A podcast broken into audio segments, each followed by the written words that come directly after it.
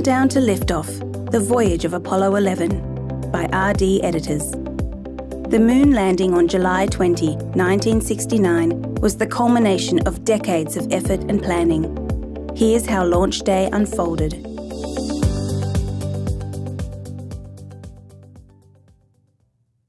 No event in history has received such immediate and thorough coverage as the flight of Apollo 11. Tens of millions of words, printed and spoken, described the mission in every language and every medium of communication. From the moment of launch to the arrival of the astronauts aboard the USS Hornet, a team of Reader's Digest writers and editors filed exclusive reports and gathered accounts from books, magazines, newspapers, from wire services and radio and TV stations around the globe. Here is the story of that historic week when humankind first touched the moon with a silver finger and felt the heartbeat of their own world. On duty behind the reception desk at the Holiday Inn at Cocoa Beach in Florida, Vicky Hess glanced at the clock. It was 4:25 a.m., almost time to ring room 192. The motel lobby was crowded with sleeping people, sprawled in chairs on sofas and benches. Every available room in Cocoa Beach had been booked for months. Outside, Throngs tried to sleep in their cars, which were jammed into almost every square metre of parking space and flooded out all the way to the towering motel sign with its blazing lights. In bold black letters on the whiteboard beneath the sign ran the message Apollo 11 crew, we're with you all the way to the moon. Vicky picked up the phone and dialed room 192. Good morning, she said. It's 4:30 a.m. The occupant of room 192 thanked her put down the phone, and sat groggily on the side of the bed trying to collect his thoughts. Wernher von Braun was bone tired. For two days he had had very little sleep. But this was Wednesday, July 16, 1969, and he had a crowded itinerary. In exactly five hours and two minutes, the awesome Saturn rocket would propel a 36 story high space vehicle off its pad at Cape Kennedy Space Center and hurl the first men out of this world to land on the dilapidated magnificence of another, the moon. As he dressed, all sorts of thoughts crowded in on von Braun. What was the weather forecast? He turned on the TV set, with the sound low so as not to wake his wife Maria. Locally, the temperature was 25 degrees Celsius, winds from the south at 6 kilometres per hour. Visibility 16 to 25 kilometres, with a scattered cloud base at about 4,500 metres. So it looked good. And the countdown, how was it doing? At this moment, the most important man at the Kennedy Space Center was 43 year old Rocco Petrone, the launch director.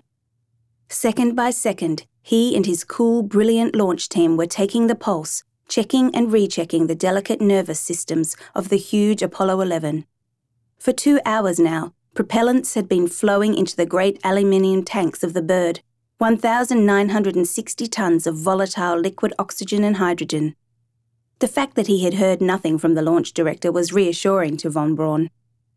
When he had dressed, von Braun picked up his ancient briefcase with the broken handle. Over the years, that cracked leather bag had carried volumes of suggestions, ideas, proposals, and articles, graph drawings of rocket engines, lunar vehicles, space stations. It had also been the receptacle for government turndowns and setbacks, for scathing editorial criticisms of von Braun's bizarre plans to reach the moon. But all that was behind the 57 year old director of the Marshall Space Flight Center. For 43 years, since he fired his first rocket at 14, he had been dreaming of this day. Now, bag in hand, he gently kissed his sleeping wife. Maria opened her eyes. Good luck, she said. Pray, was all he could say. Pray. With a friend, von Braun made his way outside to where a helicopter stood waiting in the darkness, like a great grasshopper. He strapped himself in, the rotors began turning, and in a great sweeping half circle, the helicopter climbed into the sky. Von Braun took over the controls from the pilot. From a few metres up, the ground view was staggering.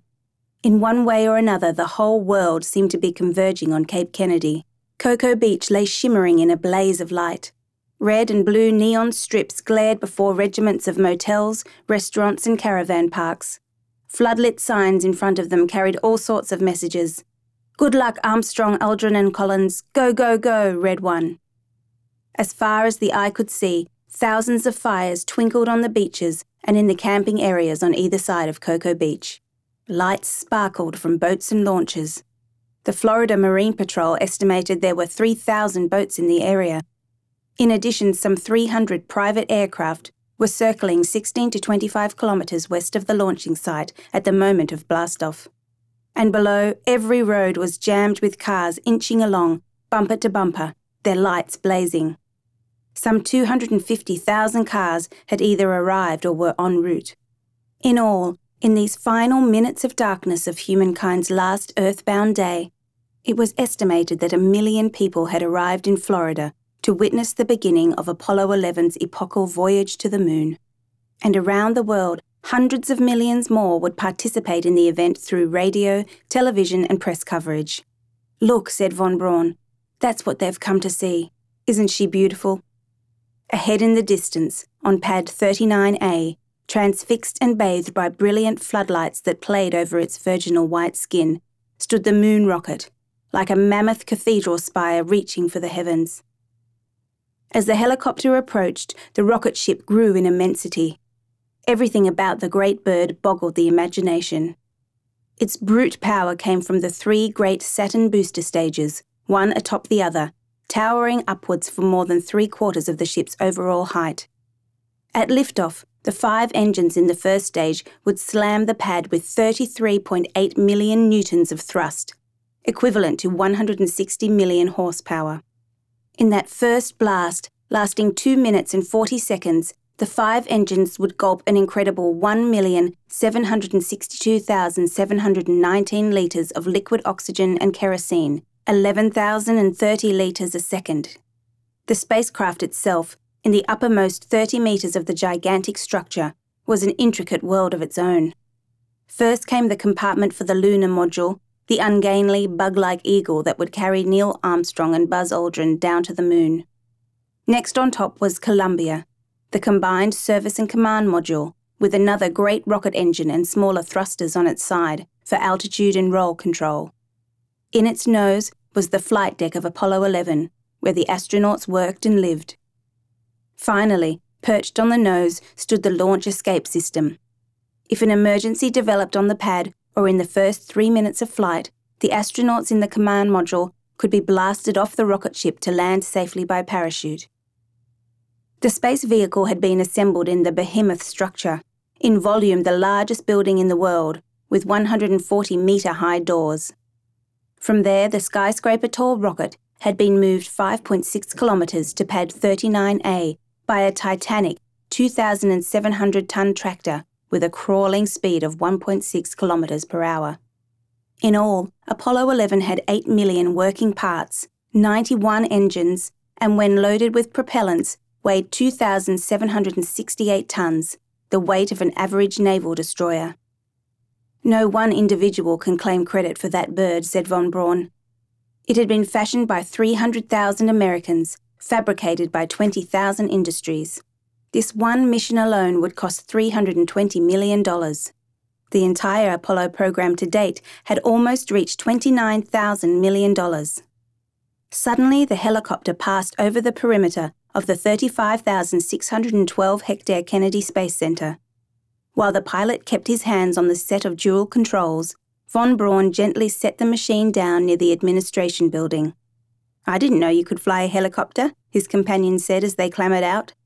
Von Braun laughed. It's the first time I've landed one, he admitted. The four story Launch Control Center is the closest major building to Pad 39. The side facing the pad cants back at a sharp angle. This morning, the canted building seemed to be rearing back in frightened awe of the giant Apollo 11, 5.6 kilometres away. Inside, there was an almost visible fog of tension. Voices were hushed.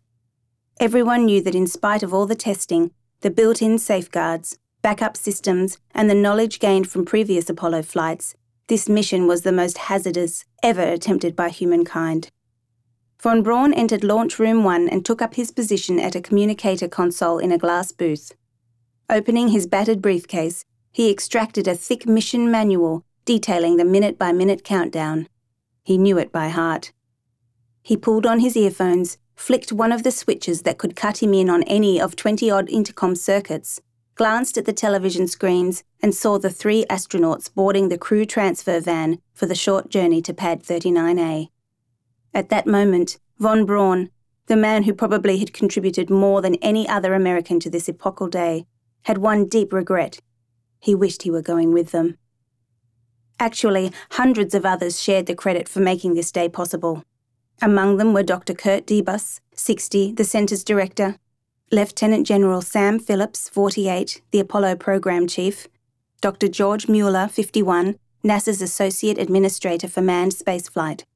It was Phillips and Mueller who on June 26 had made the momentous decision that after eight years of development and training, both men and machines were ready for the moon. One man alone now had operational control the launch director, Rocco Petrone, son of an immigrant Italian policeman. Stretching away before Petrone, in row after row, was his 400 person launching team. There were experts on propellants, guidance systems, pressurization, environmental control, communications, range safety. There were people concerned with each engine in every stage of the Saturn V. Others concentrated on instrumentation packs, cabling, hydraulic swivel actuators, antennas, computers.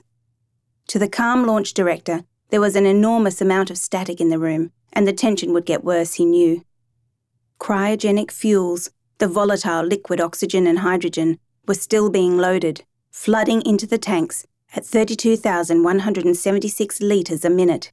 It was tricky.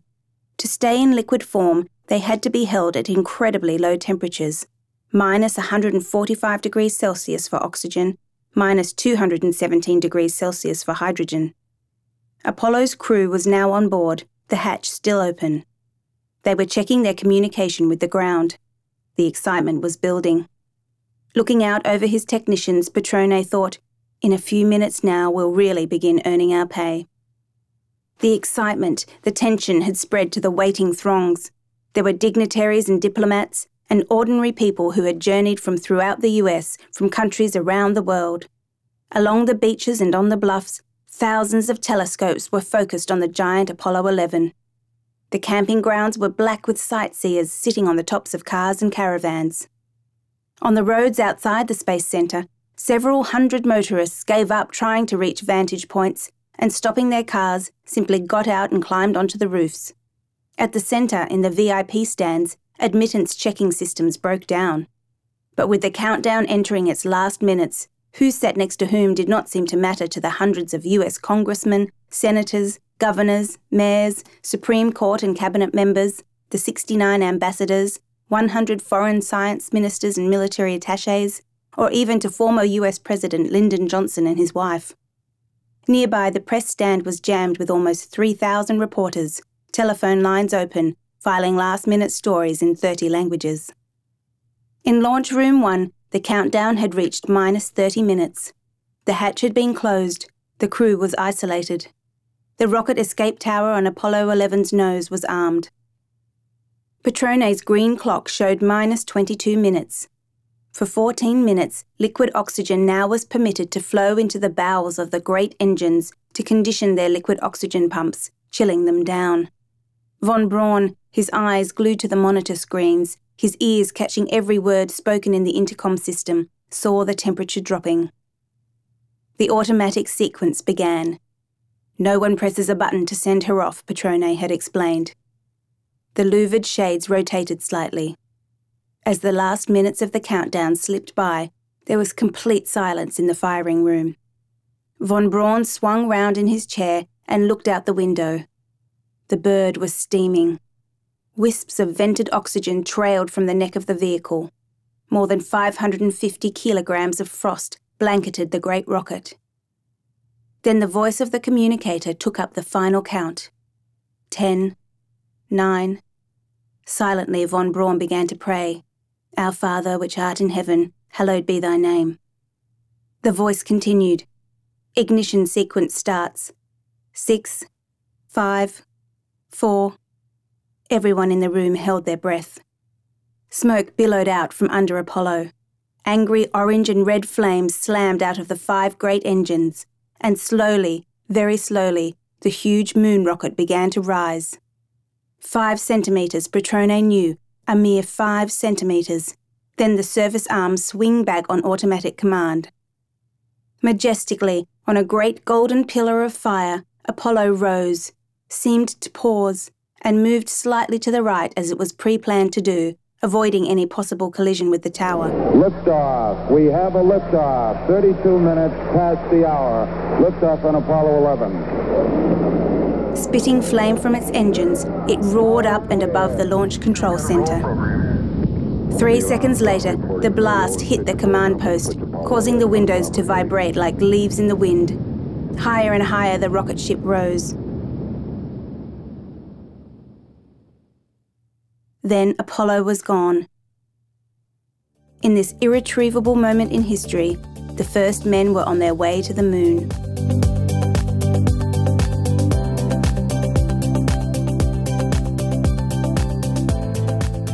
For more RD talks, visit readersdigest.com.au. Brought to you by Reader's Digest Australia.